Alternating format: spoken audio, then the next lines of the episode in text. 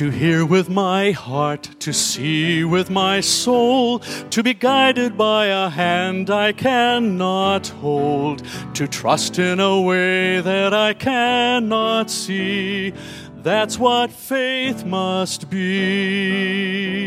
When the universe fell from his fingertips, he decided he wanted some fellowship. But the man and the woman would not submit, so he made a better way. When the moment was right, he sent his own son, and he opened the way so that everyone could have hope and believe that when time was done, he'd be able to make us one. To hear with my heart, to see with my soul, to be guided by a hand I cannot hold, to trust in a way that I cannot see. That's what faith must be.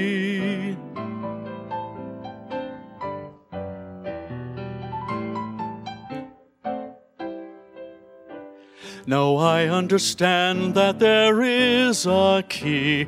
It's Jesus in me, a reality. That God is in Christ and that Christ's in me. That with faith I see what is unseen to hear with my heart, to see with my soul, to be guided by a hand I cannot hold, to trust in a way that I cannot see. That's what faith must be. That's what faith must be.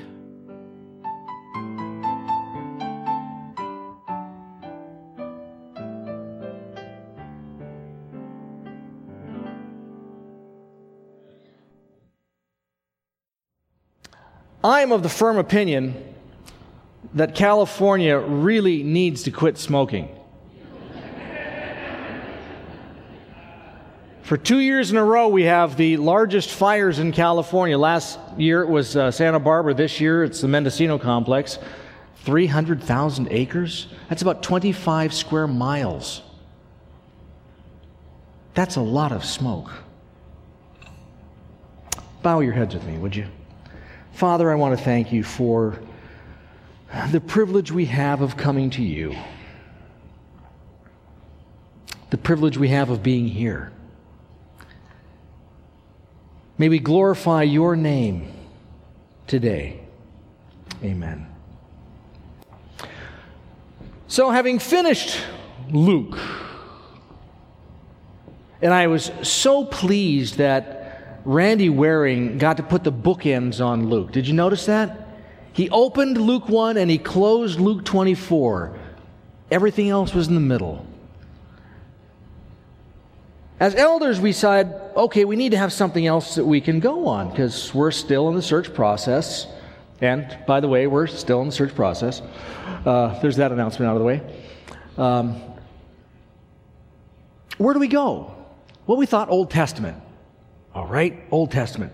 So at the top of the books that we wanted to do was Numbers. Fascinating book. Filled with inspiration. Second was First Chronicles.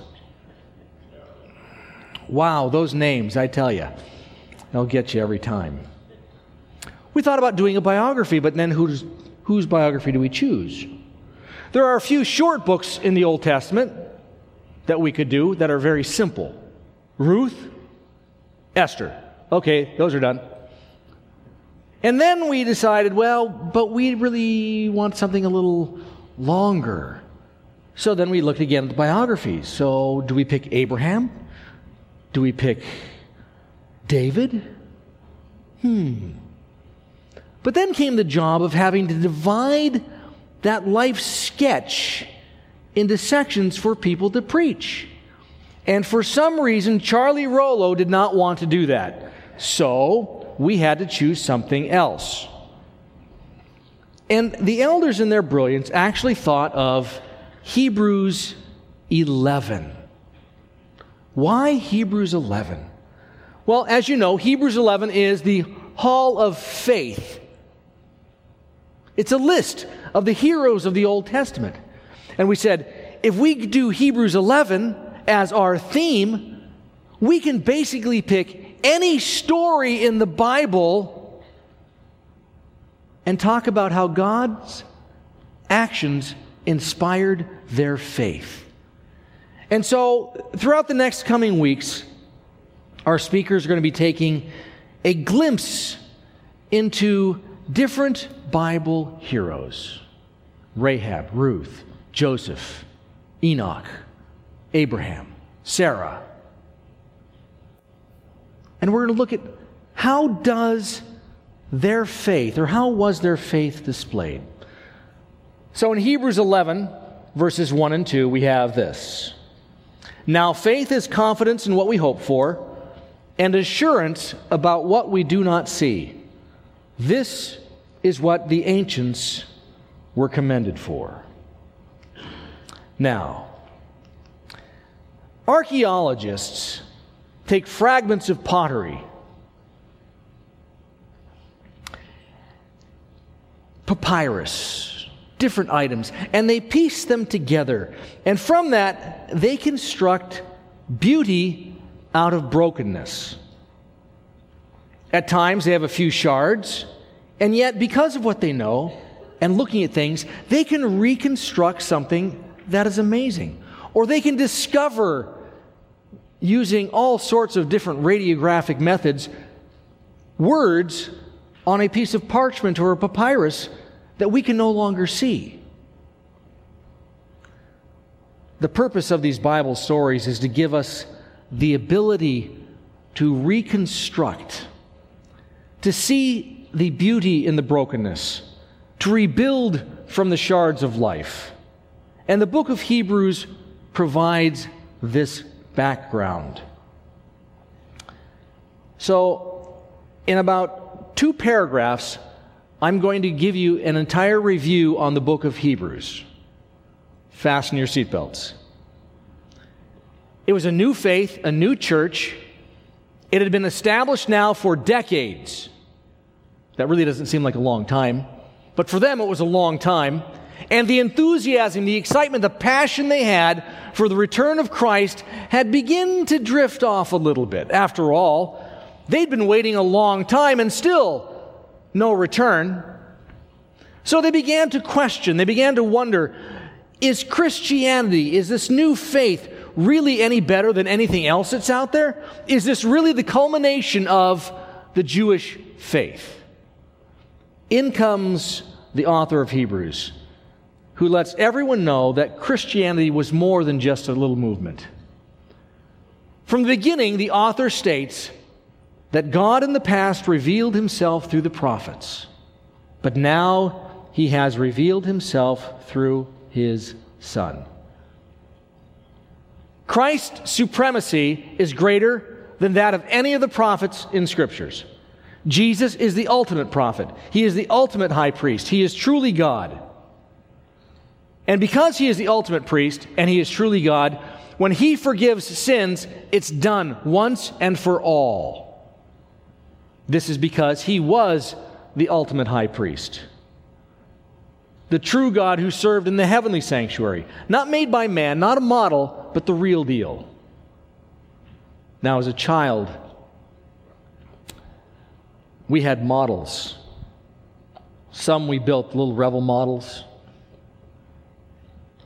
Where you always, I always seem to put too much glue on. Didn't like that. And the decals and the paint just didn't really hide it up very well. I loved the Hot Wheels. Hot Wheels were awesome. The Corvettes the Mustangs, the Thunderbirds. But they were just models, they weren't the real deal. All of the other priests, all of the other sacrifices looked forward to Jesus. Jesus was the ultimate high priest and the ultimate sacrifice. Everyone who lived before was looking forward to Jesus, but the simple reality is no one, no one understood completely what his mission was, and that his mission was to die on the cross and be the ultimate sacrifice for our sins. Yet, even though they didn't understand this, they still looked forward. And so we come to Hebrews 11, the hall of faith. Now, faith is confidence in what we hope for and assurance for what we do not see. This is what the ancients were commended for. Now, before he gets into listing a bunch of people, which he does, he has this little section in Hebrews 11:3. By faith we understand that the universe was formed at God's command. A direct throwback to Genesis 1. In the beginning, what? In the beginning, God created the heavens and the earth. By faith, we understand that the universe was formed at God's command so that what is seen was not made out of what is visible.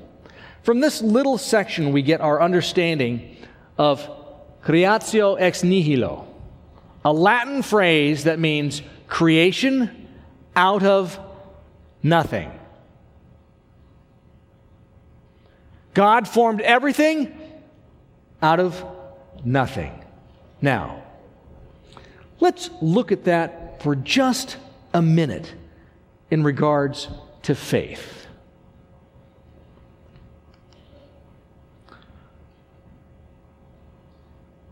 I don't want that one, but I want to do it anyway. All right. First, I'm going to go with this one. Who are the heroes of the Bible? Anyone? What? This is a quiz. Don't be shy. Moses, thank you very much. How about this one? David. Next.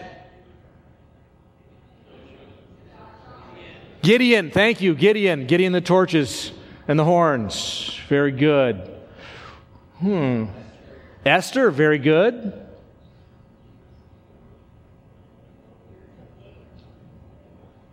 She's listed in Hebrews 11.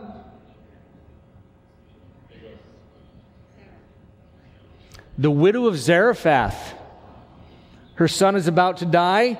She's got her little bottle of oil and flour, and she's going to light a fire, make the last cake, and die. And finally, we have this one. I love this one. Where would church be without your local prostitute? Rahab. What? Yeah, Rahab. She's listed as one of the heroes. In fact, she's not only listed as one of the heroes, she is in fact listed in the lineage of Jesus. Hmm. All right. So we're going to be looking at all those people. On to this now. The cell theory. What in the world is a cell theory? We have some college students who've been studying biology. Don't we, Davis? Cell theory. The cell theory is one of the major tenets of evolution it says three things. First, all living organisms are made of cells. Does that make sense? Absolutely. Number two, cells are the basic unit of life. Does that make sense? Absolutely. Number three, cells arise from pre existing cells. Number four, hereditary information is passed from cell to cell. Five, all cells have the basic chemical composition that is the same. And six, energy flow occurs within cells. What I want to focus on is number three cells arise from pre existing cells. That means the only way I can get new cells is from what? An existing cell. But wait, the theory of evolution says that cells miraculously and spontaneously evolved. And yet, the theory of evolution and the cell theory says that cells can only arise from other cells. Hmm, that's a problem. That's a major problem. So, Charlie, can you grab my backpack from that back room?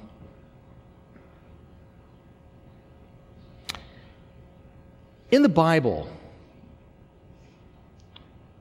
we're supposed to have faith. But what is faith, really? How do we know it's true? Who can prove creation? Somebody? Anybody? No, no takers there, huh? No proving creation. That's too bad. That's really too bad.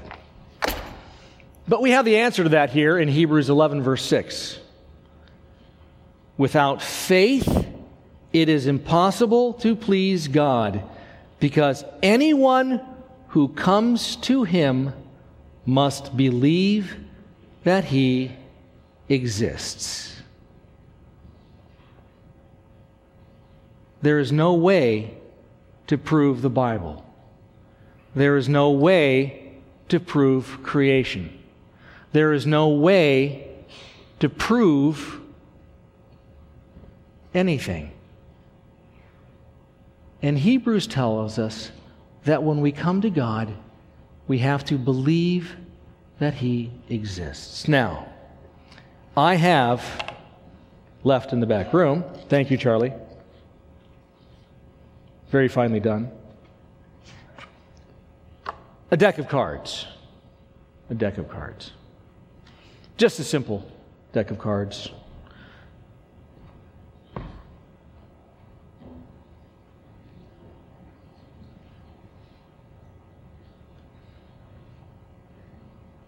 We're going to do a card trick here. We take a look at those cards. All of them.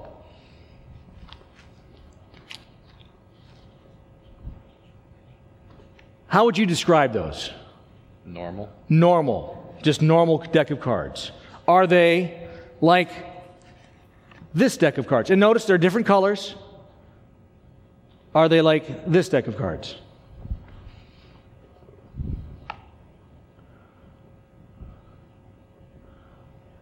Are those are the decks normal? Yep. What's the difference though between these two decks of cards? They're in a different order. They're in a different order. So, how would you describe that? I don't know. Completely in order from ace to two, ace to two, ace to two, ace to two. And how would you describe this deck? Just all messed up. all messed up, all shuffled up. So here's the card trick that I want you to do. We're going to take this deck here. You're going to hold that. Have you ever shuffled cards? Probably not. You're good Adventist, unless you play Rook. Unless you play Rook. If you play Rook, you're fine. Okay. I want you to shuffle that deck of cards until it is identical to this deck of cards in complete numeric order by suit.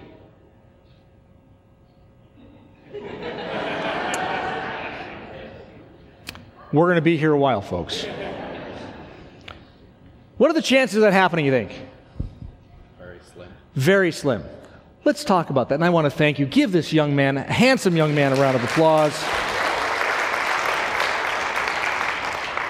Let's talk about that shuffling a deck in complete order real quickly. To give you an idea of the random chance and how many times you would have to shuffle a deck of cards from completely messed up to completely in order, you would have to shuffle that deck of cards eight times 10 to the 67th power. Now, let's put that into perspective here to give you an idea. If we could shuffle a billion decks of cards every second, are you right? In one day, we would shuffle 86.4 trillion decks of cards. Are you with me here? At this rate, it would take three times 10 to the 50 years to make that happen. Now, in evolutionary theory, the world has existed about 1.5 times 10 to the 10th. It would take five times longer to randomly shuffle a deck of cards into complete order than the evolutionary theory says our universe has been around.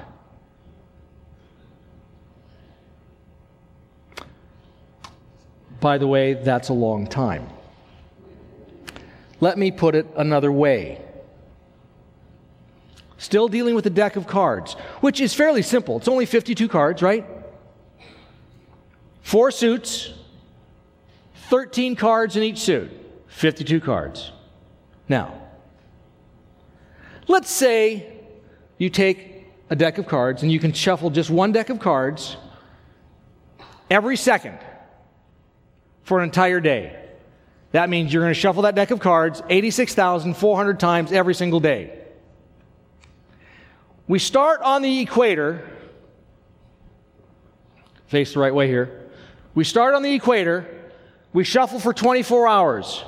And after 24 hours, we walk one meter. And then we do it again.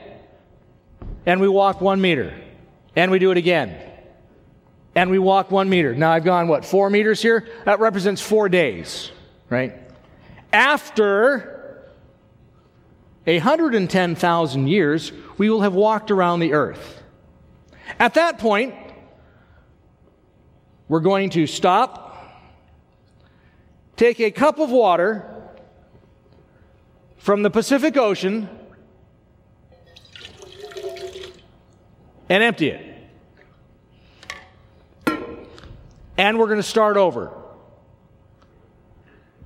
24 hours, 24 hours. After another 110,000 years, we're going to take another cup of water from the Pacific Ocean and we're going to empty it. When the Pacific Ocean is now dry, Sorry. When the Pacific Ocean is now dry, we're going to take a piece of paper and put it on the ground. We're going to refill the Pacific Ocean and do it again. Are you with me here? It will take approximately 313 quadrillion years to empty the Pacific Ocean once. So every 313 quadrillion years, we get to put down a piece of paper. Once we have a stack of papers that reaches the moon, are you with me here? We throw all the paper away, we refill the Pacific, and we start again. Are you with me here? All right. Once we have taken that stack of papers to the moon one billion times, This is how far along we will be to shuffling a deck of cards perfectly.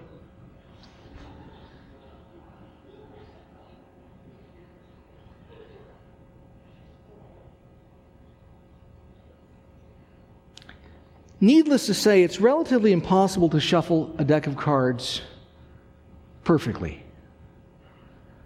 So let's talk about something a little more complicated than a deck of cards. Oh, by the way, that 8 times 10 to the 67th number, that's this number right here. Something a little bit more complex than a deck of cards the DNA. Stephen Hawking. Anyone ever hear of Stephen Hawking? Brilliant man. He's authored one of the most purchased and least finished books in the world. It's called A Brief History of Time. Uh, many, many people buy it, and then they start, and I don't understand it. They never finish. I haven't even bought it, so I'm, I'm actually feeling pretty good about that. He says this We do not know how DNA molecules first appeared. The chances against a DNA molecule arising by random fluctuations are very small. I think this is probably the understatement of all time. What does very small mean? He goes on to say, though, that maybe, maybe it happened. Maybe there was a simpler organizational form which built up into DNA. And then once DNA appeared, it would have been so successful, it might have completely re- replaced other earlier forms. We don't know what these earlier forms would have been. One possibility is RNA. It is like DNA, but rather simpler and without the double helix structure. Short lengths of RNA could reproduce themselves like DNA and might eventually build up to a DNA. One cannot make nucleic acids from non living material alone, let alone RNA. And RNA is a simpler form of DNA. But given 500 million years, and we were just talking in the trillions and trillions and trillions of years to shuffle a deck of cards. Maybe in 500 million years, the oceans covering most of the earth, it is a reasonable probability of RNA being made by chance. Hmm. Wow. So let's talk about that. What does he say? How does he say that? The fluctuations, um, randomly arising fluctuations, are very small. Let's talk about that very small. Fred Hoyle, in his work Evolution from Space, says this Life cannot have been a random beginning. The trouble is that there are about 2,000 enzyme, enzymes, and the chances of obtaining them all in a random trial is only 1 times 10 to the 40,000. Not 67, not this number 40,000 zeros. And that's just the enzymes. What does 40,000 zeros look like? Right there. Those are eight and a half by 11 sheets of paper with one inch margins, 11 point font, and that is 13 point what? three pages of zeros to make 10 times 10 to the 40 thousands.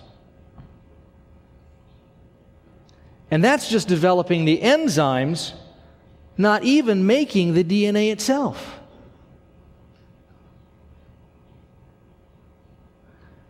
All this is captured in a little verse in Hebrews that says, By faith, we understand that the universe was formed at God's command, and so that what is seen was not made out of what is visible. We move on. The heroes of the Old Testament. Faith is confidence in what we hope for and assurance of what we do not see. This is what the ancients were commended for. There's a list there in Hebrews 11 Abel and Cain, Enoch, Noah, Abraham, Sarah, Isaac, Jacob and Esau, Joseph, Joseph's sons, Manasseh and Ephraim, Moses' parents, Moses, Israel's journey to the Red Sea, Israel at Jericho, Rahab, Gideon, Barak, Samson, Jephthah, David, Samuel, all the prophets, And then he goes on and includes people not named. Some of them we can figure out, who through faith conquered kingdoms, administered justice, all of the judges, who gained what is promised, who shut the mouths of lions. Who's that? Daniel. Quenched the fury of the flames. Who are those? Shadrach, Meshach, and Abednego. Escaped the edge of the sword, whose weakness was turned to strength, who became powerful in battle and routed foreign armies. Women received back their dead, the widow of Zarephath, raised to life again. Others were tortured, some jeered and flogged, and even chained and imprisoned. They were put to death by stoning. They were sawed in two. They were killed by the sword. They went about in sheepskins and goatskins, destitute, persecuted, mistreated. The world is not worthy of them.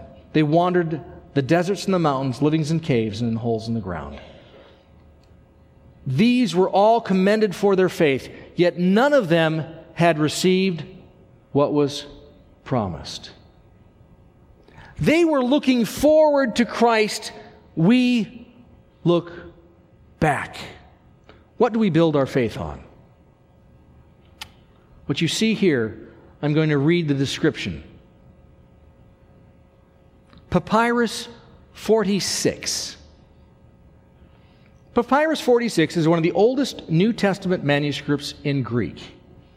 It was written on papyrus, which is reeds that are beaten and laid flat, and then they wrote on them somewhere between 175 to 225 AD. The manuscript is split into two collections. One is held in the Chester Beatty uh, Library in Dublin, the other resides in the University of Michigan collection. Papyrus 46 manuscripts contains most of the Pauline epistles, with some parts missing. What you are looking at here is a facsimile of a single piece of the collection, imported on Egyptian papyrus. The papyrus is aged to look period correct and sure to impress any collector. This piece comes in frame as shown.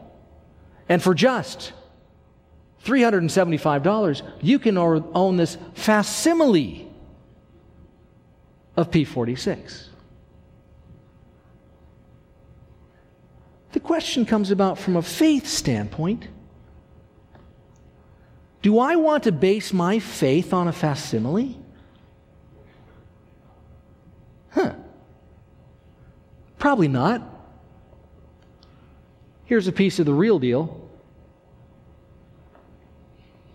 it contains the last eight chapter of Romans, all of Hebrews, virtually all of 1st and 2nd Corinthians, all of Ephesians, Galatians, Philippians, Colossians, and two chapters from 1st Thessalonians. Although, as you can see down at the bottom, some of the area has been lost due to deterioration.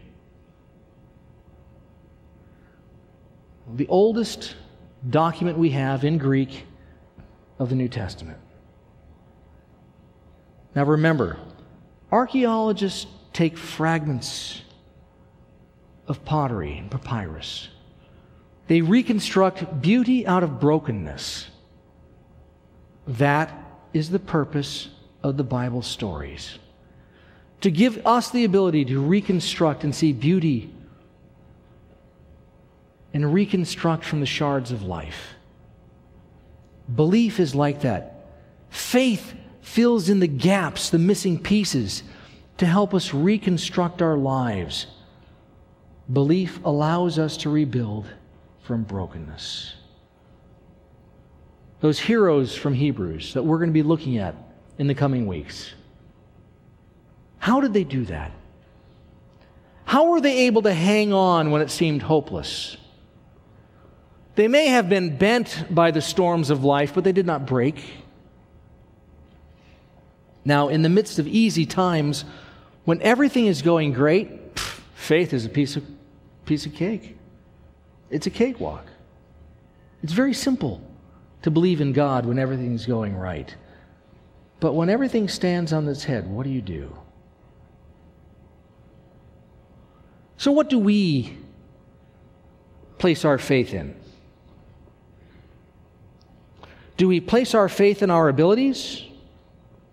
Do we place our faith in the redemption that Jesus brings, which is free and unearned.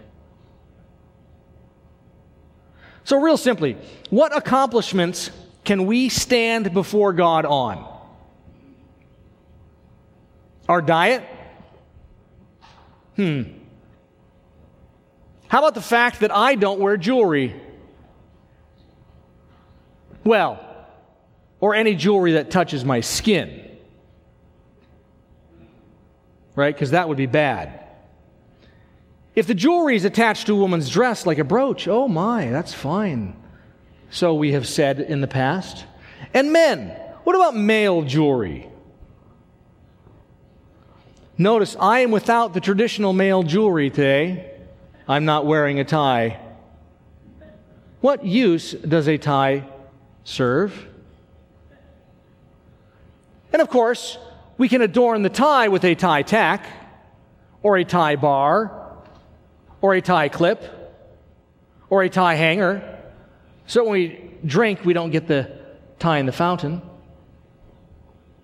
Hmm. Oh, did I mention cufflinks? Cufflinks are very good. Is that what I stand before God on?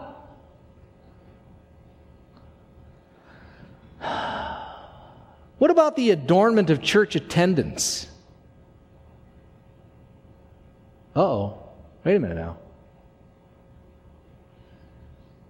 What about the adornment that my doctrine's better than your doctrine? What about the adornment of the Sabbath? Or the state of the dead? Or the sanctuary? Hmm. You see, we need to understand that if we are relying on any of this, it is outward adornment and it is completely useless. Here's the deal we don't have to be perfect for God because God is perfect for us. Now, don't get me wrong, although I am certain that someone will. The belief system of the Seventh day Adventist Church is amazing. The concept of the great controversy provides us with a framework of understanding sin, why people suffer, hurting, why death take place. The controversy, the great controversy provides us for a framework of the hope that we have.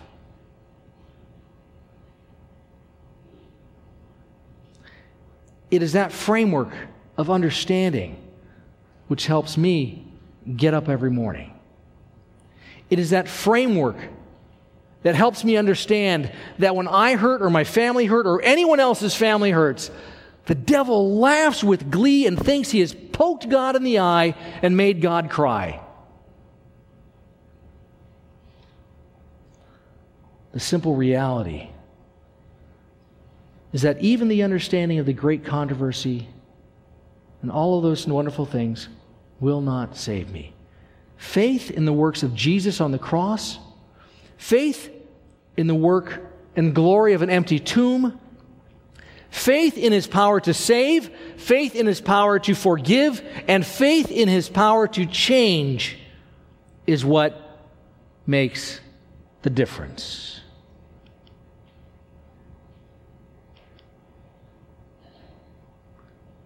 as we look back at the cross and the empty tomb, we also look forward to the glorious return. The truth is, what we want is our faith to be comfortable, convenient. If I were to pick some hymns for this generation, for us, our generation, for myself, the hymn titles would be be thou my hobby. Or, I surrender some. Take my life and let me be. or how about this one? Spirit of the living God, fall somewhere near me.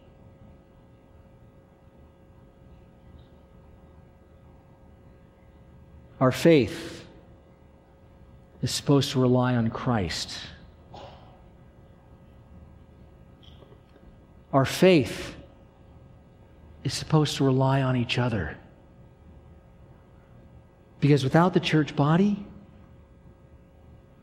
without the strength that we can gain together by praying for and working with each other, what do we got? But I'm going to disappoint you. I guarantee it. I disappoint my family. Sunday, we were out working in the yard. I came in all hot and sweaty, sat down, grabbed the computer, started goofing off, watching YouTube fail videos. It's a weakness, I know. I like watching fail videos. Monica says, Hey, Brian, I'm going to take a shower and uh, I want to come down and help me uh, make the bed after bed. Sure. Two hours later, she comes out and said, At at what point were you going to come down and help make the bed? Oh, oh, oh, oh, oh. No, already done. Thank you. I disappoint my wife. I'm going to disappoint you. So here's a simple reality. As we look at faith, as we look at the heroes of old, we have to look at Hebrews 12. Paul, Paul, or the author of Hebrews, says, Therefore, since we are surrounded by such a great cloud of witnesses, he's just gone through this list of names of these Bible heroes.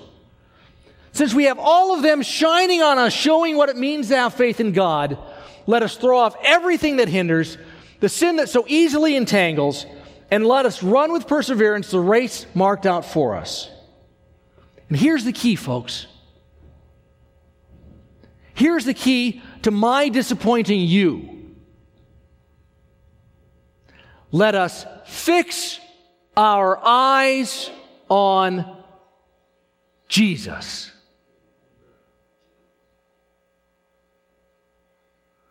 The stories of the Old Testament are there to point us to one spot so that we can fix our eyes on Jesus. Father, we thank you for your incredible love. That we can come to you through faith and only through faith.